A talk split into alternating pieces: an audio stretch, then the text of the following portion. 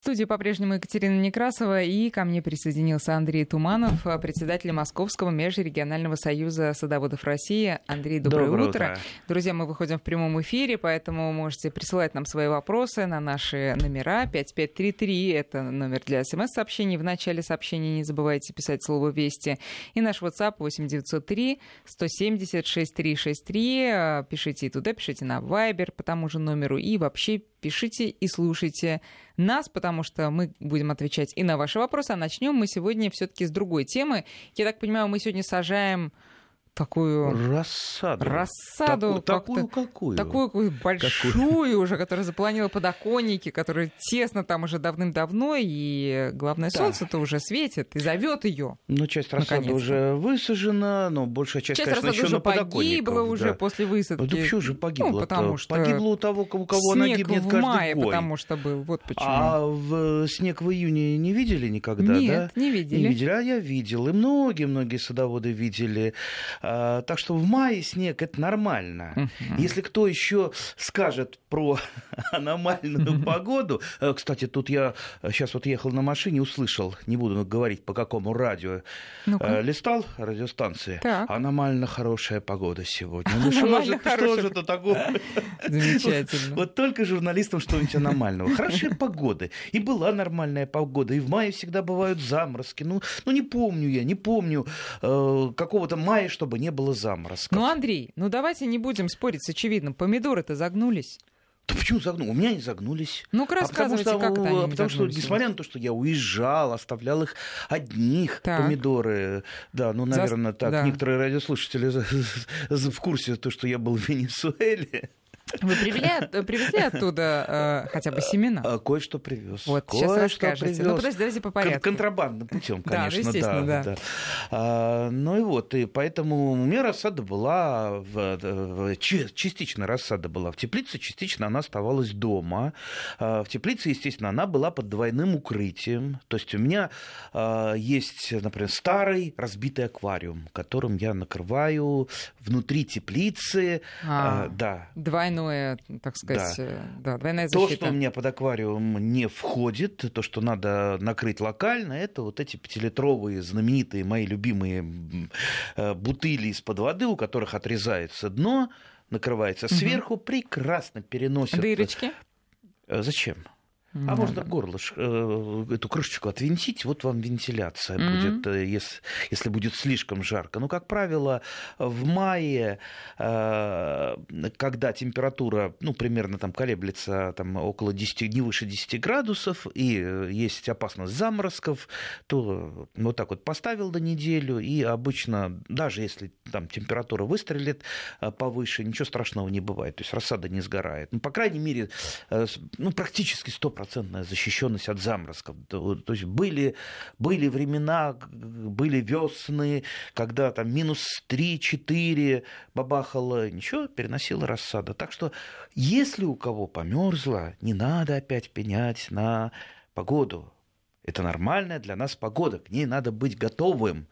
Значит, вы не были готовы. Кстати, вчера был День пионерии. Будь готов, вот всегда готов. Это лозунг и наш, садоводов. Вот так вот. Быть всегда готовым к любой погоде. Поэтому все нормально.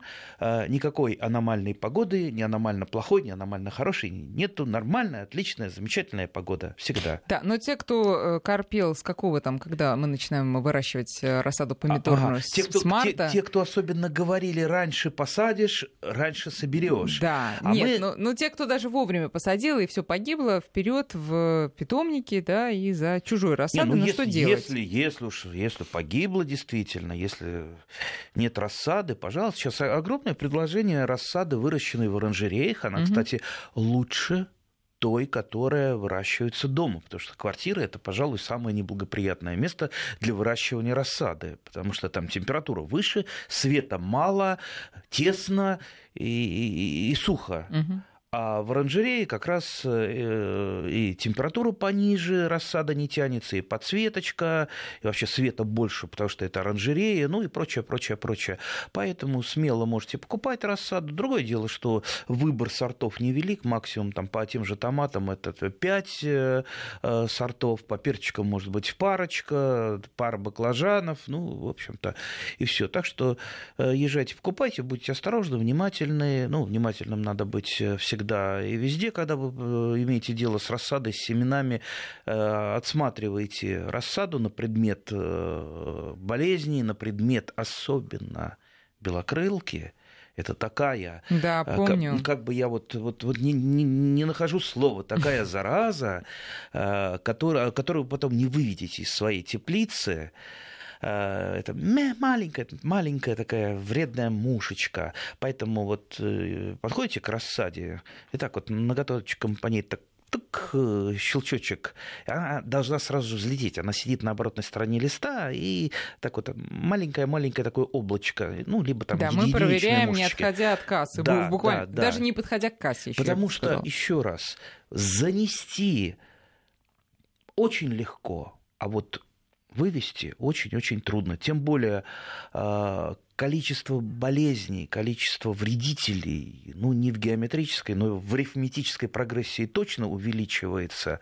Кстати, вот не дали, как позавчера с господином Данкертом, мы сидели, пили чай, разговаривали по этой проблеме, что, несмотря на все кордоны Россельхознадзора, мы, садоводы-любители, тайно, контрабандой, так вот завозим, я имею в виду, болезни и вредителей.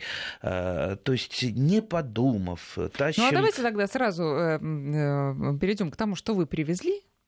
И не, не захватили ли вы с собой какую-нибудь нехорошую штучку?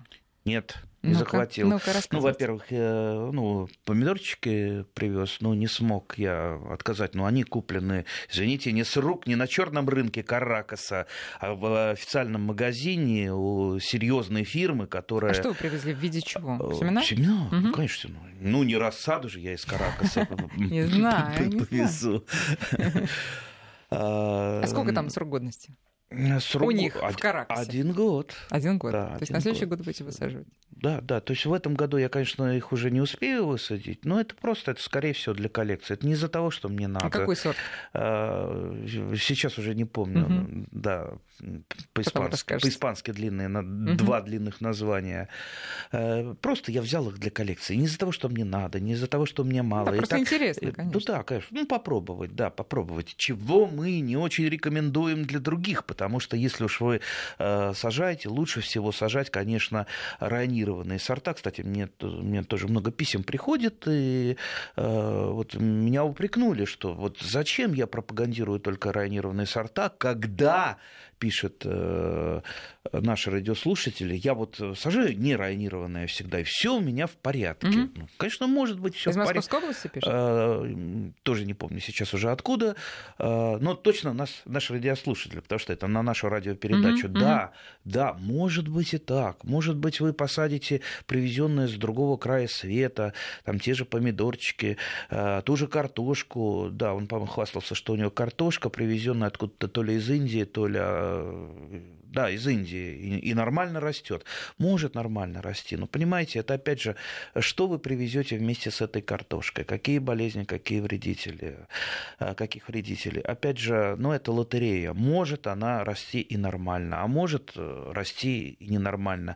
Если вы юнат, то, в принципе, в виде опыта, ну, почему бы это не посадить, но, опять же, лучше это посадить где-то в стороночке для того, чтобы, ну, какая-то пространственная изоляция была, ну, чтобы не перезаразило ваше, ваше там основное поле. Попробовали, там все нормально, может быть, и стоит размножать. Но чаще всего эти опыты, ну, скажем так, процентов, наверное, на девяносто, они кончаются тем, что э, все-таки выясняется, что наше районированное – это лучше, потому что до вас, вы вот проверяете на себе, да, а до вас это э, на, наше районированное, это уже проверили ученые, а ученым все-таки надо доверять. Я понимаю, что многие не доверяют. Это, как говорит всегда моя мама, там, врачи ничего не знают. Да. Я вот сама что-нибудь там придумаю, таблетки себе выпишу. Ну, Ой, про самолечение да, давайте да. заодно вот, про, да, вот. проанонсируем. В следующем часе мы будем говорить про детское самолечение, ну, то есть само... про, про родительское самолечение да. детей. Вот. Так что, друзья, вы послушайте. И это тоже, но пока все-таки про... Так что самолечение, да. и растения, оно, конечно, тоже, хуже, да. но с растениями угу. это примерно то же самое. Поэтому лучше все-таки пусть ученые за нас думают, пусть ученые за нас э, испытывают. Ну, а мы будем иногда вот в качестве юнацких опытов привозить из далеких Каракасов семена для того, чтобы просто попробовать... Ну, я надеюсь, через год вы нам покажете да, фотографии всходов, да, а через доложу. год с небольшим уже и принесете. А теперь возвращаемся к рассаде, которая переросла. Да. переросла. Да. Ничего страшного в этом нет. Ну, конечно, лучше, если рассада будет стандартная, если рассада будет хорошая. Нет, подождите, Андрей, а что, что страшного? Ну вот, ну перерос у меня огурец на подоконнике, ну и что? У некоторых, кстати говоря, уже реальные огурчики, может быть, у вас тоже? Ну, прям висят висят огурчики, на подоконнике. А? Ну и что такого-то? Ну, посадил потом в теплицу. Ну ничего. Ничего такого же страшного нет. Нормально. Посажу в теплицу, у меня всего там, там пять-шесть растений, а растений, теплицу, а огурчика, потому, тем более разновозрастных, потому что я так вот огурцы, чтобы максимально продлить их плодоношение, то есть я сажаю не совсем немножко и рассады, и семенами, и у меня максимум по времени огурцы отдают плоды. Ну, дело в том, что, ну, смотрите, вот рассада, ну, ладно, там с огурчиками немножечко попроще они хоть и перерощены, но вот томаты переросшие. Вот представьте, длинный-длинный стебель. Его же надо как-то посадить, чтобы этого стебля не было. Потому что, ну как мы сейчас его, его там подвяжем, э, там надо длинные палки к высокой, и будет такая у нас бледная высокая конструкция стоит, да еще сломается. Кстати, насчет сломавшихся томатов, я очень часто, когда, знаете, э, ну, вот соседи просят, вот так вот я выращиваю раза в полтора-два больше, и соседи всегда приходят просить, а так как все соседи знают, мне уже для соседей не всегда хватает. И поэтому часто вот, вот что-то сломалось. Там верхушка отломилась, я ее, как правило, укореняю. Угу. Ну, не из-за того, что надо, как а, это делать? а просто, а просто вот, ну, скажем так, из жадности, да, вот, вот, угу. да, жалко, да. Или, или какой-то пасынок. Перерос большой, он его обламываешь, ну, это тоже жалко выбрасывать. А как вы его укореняете? В воду сначала? Можно в воду поставить, он корни пускает, ну, там, дня за три, наверное. Mm. Ну, ну, за неделю уж там отличная корневая система, потом пересаживаете в грунт. Да даже просто в грунт, в теплице можно воткнуть, сверху еще лучше баночкой закрыть, чтобы там влажность была по повыше. Все, укореняется моментально, и получается растение. Да, конечно, с него урожая будет немного поменьше, но вот таким вот образом, если вдруг у вас не достает рассады, не достает, либо уж совсем там пере, переросла, или там две верхушки, три верхушки там не уследили, у вас э, томат э, стал расти там в два-три стебля, а вам нужно в один стебель. Поэтому вот таким вот образом можно использовать э, ради пользы. Так, теперь как нам заглубить? Углубить, точнее. Углубить, заглубить. Да. Так. Угу. Я обычно, если у меня переросшие томаты, я, естественно, копаю не ямку, не ямку под томат, а канавку. Канавка копается, ну, так как э, земля у меня бедная, подзол. Несмотря на то, что в теплицу вот тягаешь, тягаешь, тягаешь, тягаешь органики каждую весну, а все равно подзолы, подзолы, как вот оно там, не знаю, куда улетает. А, тем более, все-таки в теплице интенсивное такое земледелие, там столько я томатов собираю, что... Да, все равно приходится, несмотря на то, что и под перекопку у меня, и под осеннюю, и под весеннюю идет органика, все равно приходится в канавку закладывать. Закладываю я обычно компост, закладываю, если компоста мало, еще может, могу немного комплексного минерального удобрения, типа азофоски, нитрофоски. Ну и, конечно, ну, конечно, двойной суперфосфат, хотя бы такую маленькую горсточку, потому что фосфоролюбивые томаты, им без фосфора тяжеловато, тяжеловато приходится. Ну вот, вот такую вот канавку вырыл, заложил туда. Канавку какой ширины? Какой ширины? Да любая ширина, в зависимости, ну, от, прям канавка, канавка. В зависимости от того, сколько у вас есть удобрений, ну, органических. Да, давайте сначала да. поймем, зачем вы ее роете, а потом поймем, какое она должна, ну, во-первых, быть. Во-первых, для того, для того, чтобы заложить удобрение, тот же самый компост, я в эту там, канавку, либо в ямку, если она у меня не переросшая. Mm-hmm. Я же говорю, если переросшая, да, да, да. да. То есть засыпаю компостик, перемешиваю его, после чего просто стебель туда укладывается, укладывается. Конечно, вот э, корень, он должен немножечко пониже, пониже стебля да. быть. Угу. Да, корни расправляйте всегда. Вот запомните, если вы выращиваете э, рассадным способом, чтобы вы не высаживали там капустку, перчики, помидорчики, корни должны быть расправлены, и корни должны смотреть все-таки э, вниз, не загибаться кверху. Знаете, вот иногда там я наблюдал, так, чуть тюк поставил, корни вверх загнулись и засыпал землей, и все. Все, что у вас вверх пошло, это потом просто погибнет у вас. Поэтому корни должны располагаться, как им положено. Вниз, в сторону, в сторону, чуть-чуть вниз. Вот таким образом их и располагайте. Ну, естественно, уложил корневую систему, уложил э, стволик или стебель, кому как нравится называть, в канавку, оставил, сколько я там оставляю, ну, чтобы буквально там... Ну, какую ну, часть уложили, какую часть оставили? Смотря, смотря какой длины у меня это, это лиана, которая переросшая, да, ну, я... Наполовину, наполовину? Я, нет, можно даже больше, смотря, смотря какой длины, еще, опять же, м- моя самая главная цель — оставить верхушку, ну, сантиметр, может быть, там пятнадцать-двадцать над землей, а mm-hmm. все остальное mm-hmm. уйдет под, под землю. То есть на стволике, чем вот томат хороши, на стволике на этом сразу же, буквально там неделя, она обрастет корневой системой. И будет, в общем-то, на стволике под землей такая достаточно обширная корневая система. Просто только имейте в виду, вот вы это место замечайте для того, чтобы поливать, туда, где корни, а не там, где у вас уже будет торчать ваш томат. Там, конечно, тоже будут корни, но основ- основные-то корни будут там, где а вы уложили стволик. А можно укладывать взаимно пересекающимся таким, точнее, взаимно продолжающимся способом? То есть вот здесь корень, здесь, и да вот можно. Они друг друга, ну, как, как бы так продолжают? Да, и... конечно, можно. Ну, конечно, распол... располагать потом... их так, чтобы они, в общем-то, не мешали друг другу, не отнимали друг у друга питание, mm. поэтому лучше всего располагать именно ну, ну, отдельно, стараться, отдельно. Так, в шахматном порядке mm. как-то да, пытайтесь. Да. Mm. Ну и, конечно, вот для чего? Не только для полива отмечать то место, где корневая система у вас будет находиться, но и для того, чтобы просто не наступать туда. Ничего, конечно, страшного не будет, если вы наступите, но вот особенно первое время да. просто можно обломить этот подземный стволик с корнями. Ну вот примерно таким же образом, в принципе, чаще всего вот такая заглубленная посадка, она именно для томатов. Перчики, они менее вытягиваются, баклажанчики менее, ну и там можно... Ну, в принципе, с любым овощем да, да, можно да, так да. поступить. В принципе, даже и огурчики также можно заглубить. Глубить, то есть там ничего страшного. Все-таки это не плодовое растение, ни яблони, ни груши, где корневую шейку нельзя заглублять, от этого они хуже растут и хуже плодоносят. А здесь э, без проблем. Так что таким образом мы исправляем э, нашу переросшую рассаду. Лучше, конечно, этого не допускать, но если уж вы допустили... Мы... Ну, а давайте напомним, почему она становится такой длинной. Ну, потому что слишком тепло в наших квартирах, и слишком мало света. Угу. Те, кто не досвечивал, те, кто не ухаживал. Ну, и опять же, от жадности. Я имею в виду, когда густо все растет, а я еще не встречал такого э, садовода, который вот...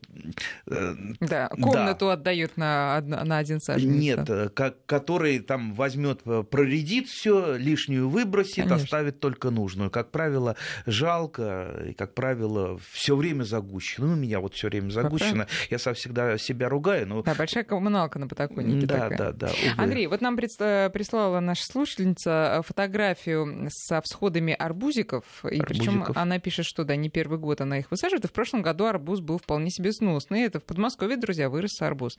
А, росточки, росточки, они выходят из таких вот э, кружочков таких. Я так понимаю, Семидольные это... листочки, что ли, кружочки имеют? Нет, нет, они, э, вот основа питательная, это не грунт, не земля, а, я так понимаю, торфяные таблетки. Вот. Вот расскажите, пожалуйста, об этом, и как их потом высаживать, есть ли какое-то специальное э, правило по их да э, никакого переносу? Да правила, так, торфяную таблетку высаживают, и все. А без как проблем. Вы относитесь к этим таблеткам? Хорошо, плохо? С юмором. С юмором. Ну, расскажите. Ну, у меня принцип, если можно что-то не покупать, лучше не покупать. Поэтому я пользуюсь своей а зем... зачем люди покупают? Землей, ну, не знаю. Не знаю, зачем покупают. Может быть, денег много, может быть, не хочется возиться, может быть, кажется, что а это, это экономно? Вот, вот это ком... просто экономно? Компактно. Ну, экономно, я имею в виду по, именно по площади, которая занимает эти таблетки. Ну, торфяные. Слушайте, ну таблетка, она из чего? Из торфа торфяная, да? Торф – безжизненная субстанция. Просто вот это э, субстанция, где располагается корневая система. Для того, чтобы... А что такое торф в... вообще? Можете рассказать, что такое торф? Торф – это органические э, остатки болотные. Ну, вот, скажем так, упрощая немножечко, угу. да, то есть торф у нас безжизненная субстанция, то есть вся органика там находится в таком состоянии, что она не минерализируется, то есть из нее не образуются те самые минеральные вещества, азот, фосфор и калий, которые нужны для питания растений. А то как же это тогда в них что-то субстрат, вырастает? Субстрат для, вот знаете, как минеральная вата, в которой да. в теплицах выращивают, ну это вот примерно то же самое, только это органика. А почему в этом вырастает, для... если оно безжизненно? Потому что туда добавлены минеральные вещества, то есть азот, фосфор и калий в виде там, ну, комплексного заменителя удобрения. Земли, как да, бы это да, да, основа да, такая, да, куда да. все равно надо все это положить еще дополнительно. Нет, там уже это все положено. В... Нет, ну, я понимаю, в таблетке, да, в таблетке, но в целом, да, положено, да, если конечно. Мы просто берем обычный торф, который мы уже в сотый раз об этом говорим, мешками мы завозим и, и грузовиками на нашу дачу в надежде, что теперь... Грузовиками. Не все могут заплатить за грузовик-то. Да? Нет, торф – это хорошая штука, но надо уметь что применять. Ну, во-первых, я добавляю в свой подзол, чтобы, по крайней мере, ну, во-первых, подкрасить чуть-чуть, да, скажем так, чтобы глаз, вида, да. глаз радовало. Но кроме этого, он все-таки в небольших количествах тут структурирует почву. Лучше в влагоемкость, особенно на таких почвах, как у меня, там подзол, песок, где ничего не задерживается. Он, по крайней мере, вот чуть-чуть влагу задерживает. Угу, угу. Это тоже хорошо. Кроме того, в качестве мульчи торф незаменимейшая вещь. Так что, безусловно, он нужен, но делать из него удобрения... Ну, кстати, или заменять землю на своем участке да, полностью. Да, тем более заменять землю. Посмотрите, что в Москве творится, что свозят на, на газоны каждый год. Почему у нас не растут газоны? А с какой стати они будут расти, если вы насыпали э, чистого торфа, посеяли? Андрей, газон? А вот да. что тогда э, продается под названием плодородный грунт? Вот, ну, мы, когда покупаем торф, мы думаем, что это плодородный грунт, но... Ну, чаще есть... всего торф. Хорошо, но есть же действительно плодородный грунт. Есть, что это такое? Есть так называемый вермикомпост, то есть то, что э, не щадя живота своего, сделали нам э, черви. А прям продается? Да, да угу. вермикомпост продается. Вот это вот, если это действительно вермикомпост, а не э, что-то А какое первое фальшак. Слово? Какое вы... Верме, вермикомпост. Это что такое? Ну, то есть, то, то, производная червей, то, что черви а, прогнали через свой неутомимый, неутомимый желудок, то есть, переработанная червями органика. То есть, есть, есть компосты, сделанные, допустим, бактериями. То есть, вот два вида. Смотрите, если это действительно произведено из, есть плодородный грунт. Из органики, нет, это, скажем так, это составляющая. Это слишком, а. конечно, жирно mm. это в качестве плодородного грунта, но это вот наивысшая... из органики, то есть вот на, на да.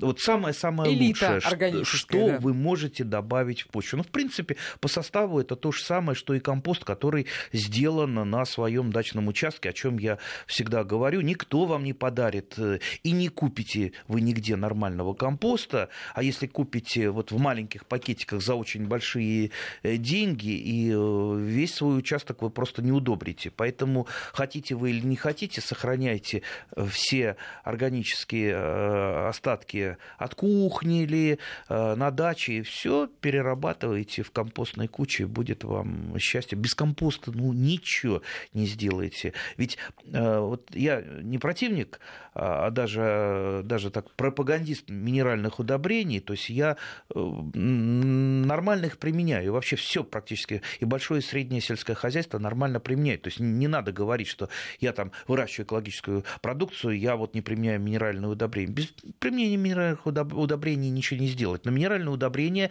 не кормят почву, они кормят растения. Растения. А почва – это тоже живой организм. А почву кормит компост. Да. И да, сразу да. новости, Андрей, и сразу новости. восемь часов и тридцать четыре минуты в Москве. Мы продолжаем, друзья, разговор с Андреем Тумановым. Переходим к вашим вопросам, коих не с числа, как всегда. Так, напоминаю, во-первых, наши координаты пять пять три три. Это смски сюда направляйте. И WhatsApp восемь девятьсот три сто семьдесят шестьдесят три шестьдесят три.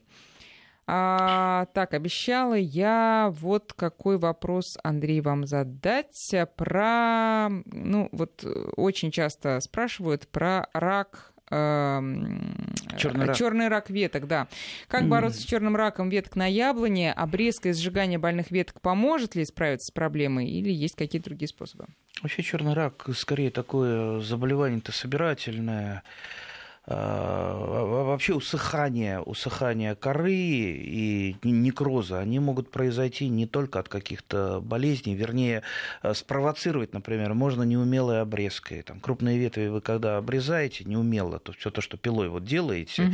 не секатором, ниже и выше места среза сразу начнется омертвение коры. Омертвение, отставание, заселение раз, различными грибными заболеваниями, гнили и так далее. Кроме того, из-за чего еще? Там, морозобоины, солнечные ожоги, трещины коры от перенапряжения, вовремя это не заметили, туда в эти трещинки попали болезни, ну и пошло-поехало. То есть, чтобы... А что делать, если трещину увидели? Что... Дырочку да, такую сейчас. На коре. Да. Чтобы, скажем так, вот в круговую у вас начался вот этот вот некроз, вам надо очень долго ухайдакивать дерево, не замечать никакие проблемы, и, что называется, вот растет оно, растет, а мы ходим мимо и даже не смотрим. То есть нормальный садовод, он имеет в своем арсенале лупу большую и в, и в руке всегда нож. Он идет, все время осматривает штамбы растений, скелетные ветви, увидел какую-то трещинку, ножом взял, расколупал эту трещинку. Не бойтесь этого делать, потому что если вы ее, что называют, трещинку не вскрыли, вы не знаете, что там внутри, где там, как кора отстала. Очистили, вырезали все некрозные ткани. Если там ничего там не поселилось еще, просто замазали садовым варом. Если уже какие-то проблемы, там вычистили ножом, можно затереть щавелем, если под рукой ничего нет. Щавель очень хорошо дезинфицирует такие раны, имейте в виду, особенно рекомендую на косточковых, там, где пошло комедитечение, вот эти вот капли камеди, то есть вырезаете, там, убираете камедь, чуть-чуть вырезаете ткани и затираете щавелем. Либо, либо там, оксихлорид меди, можно железный купорос, там, буквально там однопроцентный раствор сделать, сделать и продезинфицировать, и тут же замазать садовым варом. Вот если вы так будете регулярно а делать. Если, подожди, а если, а если кроме уже... щавеля, что еще можно использовать? Фунгицид, фунгицид типа оксихлорида меди, железного mm-hmm. купороса, он остановит развитие грибных болезней, так. скажем так. Но если уже вот такая совершенно запущенная ситуация, в круговую у вас отстает кора, вот представьте, я, конечно, могу там десяток рекомендаций надавать, и вы в интернете это найдете, там что только не предлагают, там какие-то мешанки с глиной, с навозом, с теми же фунгицидами, замазывание и так далее. Но понимаете, вот дерево уже ну, практически не жилец, оно будет, будет скорее мучиться, чем... чем вас радовать чем-то. Поэтому я бы даже не стал, вот если в круговую, или почти в круговую у вас некроз, черный рак, я бы, если... я, я бы просто его уже убирал, сажал что-то новое. Но это если на стволе, а если только на ветках, просто их обрезать? Ну что, ну тогда обрезайте. Угу. Опять же, опять же, из-за чего? Попытайтесь понять причину-то, из-за чего. А причины... могут, знаете, крыться. Мы сейчас вот копнем глубоко. Э- э- в... А каким, как, что вы сажали-то изначально? Какой сорт? Потому что если вы посадили, например, нормальный районированный сорт, с чего ему вдруг подмерзать, с чего у него будут солнечные ожоги, болеть он будет? Понимаете, как правило, изначально... Мало ли, может, заяц погрыз зимой, знаете, кору. Да, да из-за зайца не начнется ни черный рак, ни отставание. Чаще всего, понимаете, вот высажено было изначально растение, сорт, который не подходит для нашей зоны. И на него начинают сыпаться все проблемы.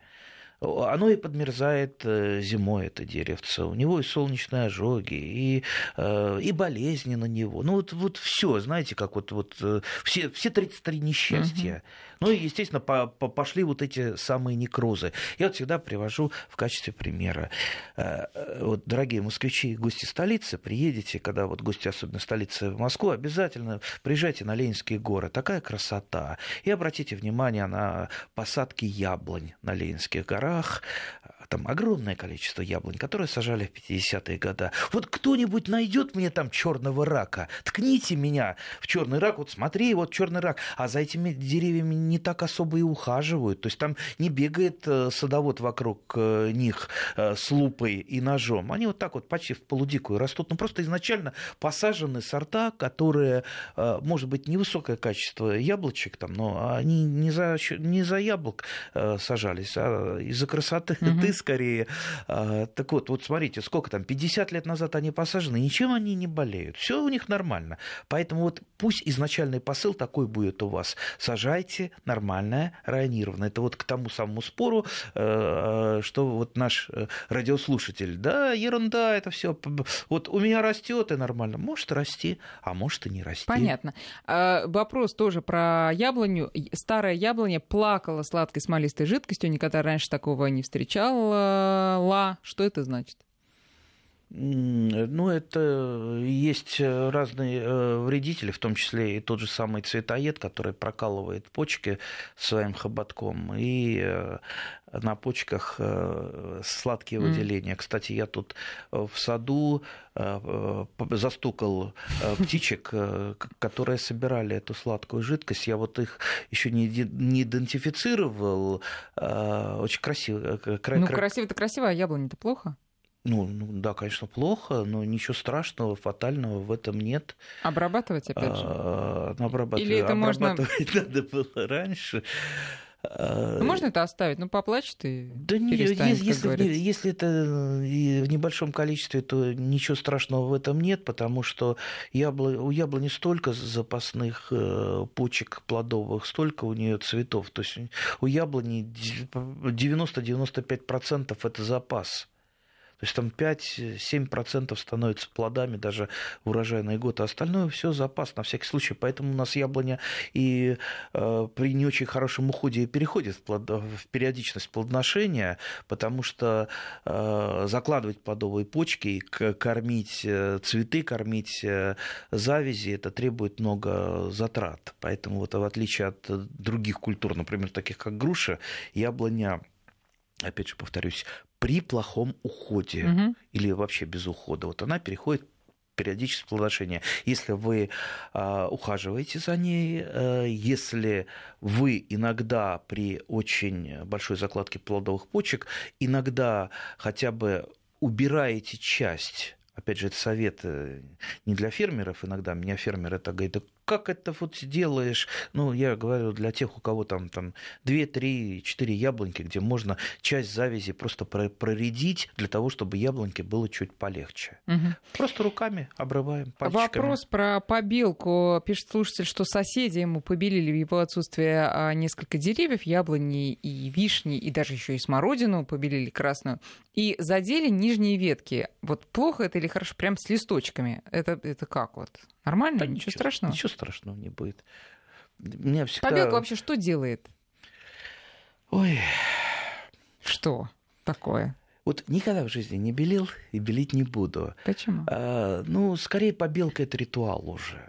Потому что, особенно, знаете, в городе, когда белят вот эти старые деревья. Ну, вот какой смысл побелки вообще в изначальном ее каком-то... Изначальном смысле, да. да.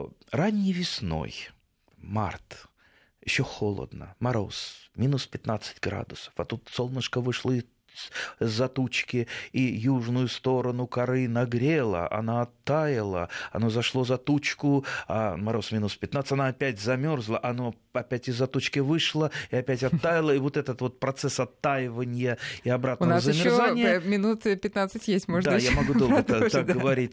И происходит разрыв коры, вот это и есть так вот упрощенно. Опять же, я повторяюсь, для специалистов я всегда упрощаю, чтобы было, было понятнее. Да, и не углубляюсь, мы не будем углубляться в детали. Так вот, чтобы кора не нагревалась и потом не замерзала, и белят, чтобы просто отражал свет. Подожди, а свет я думала, кора. Это от вредителей, чтобы они не заползали. Да. Mm-hmm. Ну, есть такие сведения, есть такие сведения, что, например, побеленные деревья э, цветоед меньше заселяет. Но, опять же, это не подтвержденные научной литературой сведения, а подтвержденные любительской литературой. Хорошо, а если вот на дереве... Лучше, да. лучше клеевые, э, клеевые пояса делать, для того, чтобы никто не заползал. Ну, вреда угу. нет от побелки? Да ничего. Ну, опять же, однозначного ответа нет. Кто-то считает... Вообще, делятся садоводы на две равные, неравные части. Кто считает, что побелка – это полезно, а кто а считает, не... что прогноз погоды считают, надо слушать. Что вредно. Я считаю, что вредно. восемь сорок восемь, и мы продолжаем, друзья. Да, предложение поступило от Андрея ускориться, потому что очень действительно много да, вопросов. Нас наверняка ругают, что нас, мы не нет, на все нас вопросы внимательно отвечают. Слушают и благодарят вас, Андрей, но поскольку действительно очень много вопросов, надо постараться ответить на, на больше, как, большую, часть. большую часть, хотя это невозможно. А из Эстонии, из, из Таллина, скажите, пожалуйста, муравьи достали, вредят ли они растениям? Может быть, я зря с ними бо- борюсь? Нет, Слушайте, нет. Я, подожди, я вчера да. приехала, а на пионах, там вот прям бутоны сладкую уже прям такие, ну, ну жрут да. просто страшно. Да не жрут они ничего, они просто сладкий вот этот нектарик, когда пион э, распускается, можете, кстати, его полизать, он... Да, сладкий, сладкий, дети этим любят заниматься, да. да. Они просто вот этот нектарчик собирают.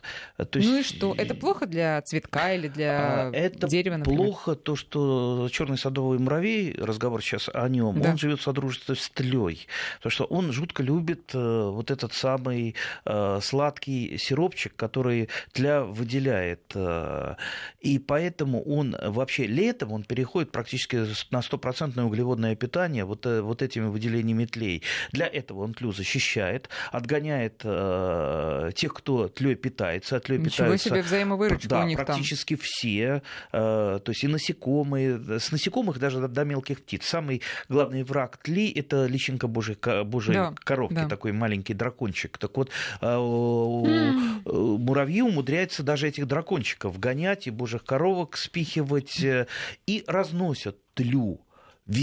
По, если там на сливе нет тли, обязательно они принесут туда, посадят и будут охранять и доить свое стадо. Поэтому, если вы боретесь с черными муравьями, вам надо подрывать э, их продовольственную базу, то есть бороться с тлей. Если вы боретесь с тлей, вам надо бороться с черным садовым муравьем, а который защищает все, всеми возможными и невозможными способами. Надо понимать, что нет волшебной таблетки, которая уничтожит муравьев и тлю. То есть это бесконечный процесс. Вообще муравьев уничтожать жалко. Я бесконечный процесс. Черный да? садовый Слушай, муравей – это все-таки вредитель на садовом участке, нежели просто попутчик, скажем так, не будем говорить, там, помощник, попутчик, да. да. Поэтому с черным садовым муравьем, безусловно, надо бороться всеми способами, начиная со всяких раздражающих методов, там, типа кипятка. Ну, не сейчас уже. Почему не сейчас? Всегда. Всегда. Что значит не что, сейчас? Кипятком поливать сейчас растения? Нет, гнезда садов черных а. муравьев, потому что он живет в земле. То есть, а проливать кипятком да, землю? Либо это там негашенная известь. А корня либо, мы повредим? Ну, вы там лейте, где корней нет. Да.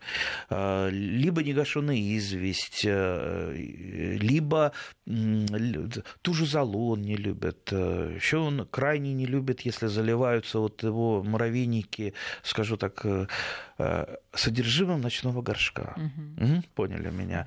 А, то есть, или тот же карбамид мочевина тоже не любят. Плюс отравленные приманки. Отравленные приманки для муравьев это, пожалуй, наиболее эффективный способ, хотя менее экологичный. Подождите, Андрей, а это касается и цветов тоже? То есть и... Всего. Всего то касается. Я и на цветах. То есть, э, и даже всеми вот этими мерами, если вы будете постоянно с черным садовым муравьем бороться, все равно вы его не вытравите окончательно. Вы просто снизите его количество до какой-то вот такой вот безопасной э, численности. Вот э, как гласит одна арабская пословица, зло неистребимо, но не бороться с ним – это большее зло.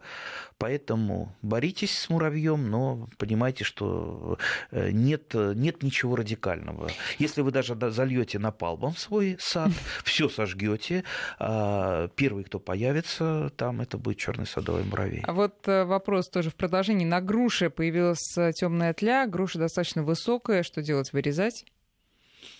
Ну, во-первых, можно и закрыть, опять же, глаза. Я бы перекрыл просто черному садовому муравью дорогу на вашу грушу с помощью клеевого пояса. Только не наносите клей непосредственно на ствол, особенно если груша молодая, вы просто сожгете кору этим, а наносите на какой-то там материал, оборачиваете материалом и наносится туда клеевой пояс. Если вы боитесь, что под сам пояс подлезет муравей, можно там садовый варом чуть-чуть подмазать, чтобы там щелочки какие-то закрыть. То есть вы перекроете ему доступ, и ваши помощники, всевозможные хищники, расправятся с садовым муравьем. То есть он тоже, вернее, с тлёй, она тоже ведь развивается не так вот там в геометрической прогрессии бесконечно. Наступает какой-то момент, вот, вот сейчас в мае она размножается, размножается, больше и больше, потом хлопс, и наши друзья хищники и паразиты, они подавляют тлю уже сами, и тля потихонечку-потихонечку сходит. Угу. То есть можно просто пойти таким способом, и, и тем более на груши, ну, не, не такой вред от тли будет. То есть дерево Понятно. Оно не погубит, и на урожай, может быть, там на несколько процентов. Александр все про белокрылку спрашивает. Как вывести? Да, ну, практически. Из теплицы практически никак. Вы же там не примените самые-самые... Радикальные методы. Да, в тепли, теплица все-таки. Ну а ну, что такое? Все, все сносить и что, строить заново, что ли? Или как? Ну, по крайней мере, можно белокрылку частично, частично ее уменьшить количество с помощью тех же самых простейших желтых клеевых ловушек. Она вообще любит садиться на все желтое. Поэтому ну, не думаю, что надо покупать специально. Возьмите просто там, купите в магазине для этих самых, для этих юных художников желтой бумаги, намазываете тем же клеем mm-hmm. и раскладываете кругом по теплице. И большая часть белокрылки, она будет прилипать на эти желтые клеевые ловушки. То есть радикально вы клеевыми ловушками, конечно, не справитесь с ней, но большая часть... Проредите. Про... Прилипнет. А Алевтина из Иванова... Морковь сеять не поздно еще? Да никогда ничего не поздно. Мы, мы же любители, мы же мы что, мы обязаны придерживаться правил. Знаете, я вот уже, по-моему, приводил как-то пример. Есть у меня один знакомый, капитан дальнего плавания или боцман дальнего плавания, не, не знаю, ходит в форме э, э, и приезжает, э, то есть у него какие-то вот круизы, он приезжает на дачу, он за, заядлый дачник, но приезжает только в, где-то в середине, а то и в конце июня, июня. Представьте. И давай то сажать. Есть, да, и, и давай работать. То есть это у него вообще первый приезд в июне на дачу. Угу. Он, все над ним смеются, все поздно, да. А он говорит, ну что делать? Вот я, у меня нет времени весной, я, я работаю. Ничего, все у него к осени, может быть, не в таких количествах, но все у него, и морковка есть, и свеколка есть, и картошечка, да, это посаженная в июне. Так что ни, никогда не рано, и никогда вот не посадила, поздно. Вот я посадила шестого мая морковку, пока не взошла еще. шестого мая, ну, для, две недели. Для, для морковки это еще даже рано. Ничего, две да? недели. Опять же, х, х, морковка вообще штука такая. Семена у моркови, они тяжело разбухают, потому что внутри масло. И поэтому, если вы хотите добиться, чтобы морковка быстрее всходила, такой совершенно простейший способ, вы ее замочите. Угу. Замочите, она набухнет, но проклевывается она, допустим, тоже не сразу, там, только через неделю в теплом месте она начинает проклевываться. Но если вы пять дней ее вот так вот, она в замоченном виде у вас полежала, после этого вы ее чуть-чуть подсушиваете до, до сыпучести и сеете. И поэтому она у вас выскочит, но ну, минимум на неделю раньше. Угу. Ну, пока будем так ждать. Дай бог, и так выскочит. А как поливать только что высаженную рассаду томатов, спрашивает Лидия. Ну как, руками поливать. Я из леечки поливаю. Как часто? А, как часто? Не чаще, чем раз в неделю. Не надо томат заливать, это не та культура, которая требует регулярного полива, это все-таки не редиска и не огурцы. Поэтому я поливаю хорошо один раз в неделю, после чего сразу же замульчирую мульчирую место полива, чтобы не испарялась влага, а вся доставалась корням. Ну и лишняя влага, как я всегда подчеркиваю, в теплице не нужна, она только провоцирует фитофтору и прочие грибные болезни. Угу. Последний, наверное, мы успеваем вопрос. Владимир из Казани. Случился перекорм золой. Что делать? Да, ну что значит перекорм золой? Не бывает перекорм золой? Ну, скорее чуть-чуть защ- защелочил. защелочил uh-huh, да? uh-huh. почву, а перекорм, ну что там в золе? В золе есть калий, фосфор, но все это в, в небольших количествах, микроэлементы, то есть так вот уж перекормить золой-то вряд ли вы перекормите. Опять же, сколько? Если высыпали там на сотку самосвал золы, то, конечно, там это будет чистая зола. Извините, а подзол это что? Почва вот подзол это тоже ну, так фактически что зола. Разводить тем же самым торфом или чем? Да, ну, я, я не, не думаю, что там какой-то радикальный прям перекорм, перекорм. Ну, если вы, допустим, на квадратный метр даже ведро золы высыпите, ничего страшного не будет. Ну, перекопать, тем более, в общем, короче, да, да, тем более, ну да, перемешать, перекопать, тем более, что почвы у большинства у нас кислые, и вот это то самое легкое раскисление, Хорошо. Которое делает зола, на пользу. Друзья, все ваши остальные вопросы мы давайте сейчас сохраним, перенесем на следующую программу. Роман, и ваш вопрос тоже, да, про компостные кучи, да, обязательно. О, Андрей Туманов, компост. Катя Некрасова. Прощаемся на неделю. Спасибо, Спасибо большое.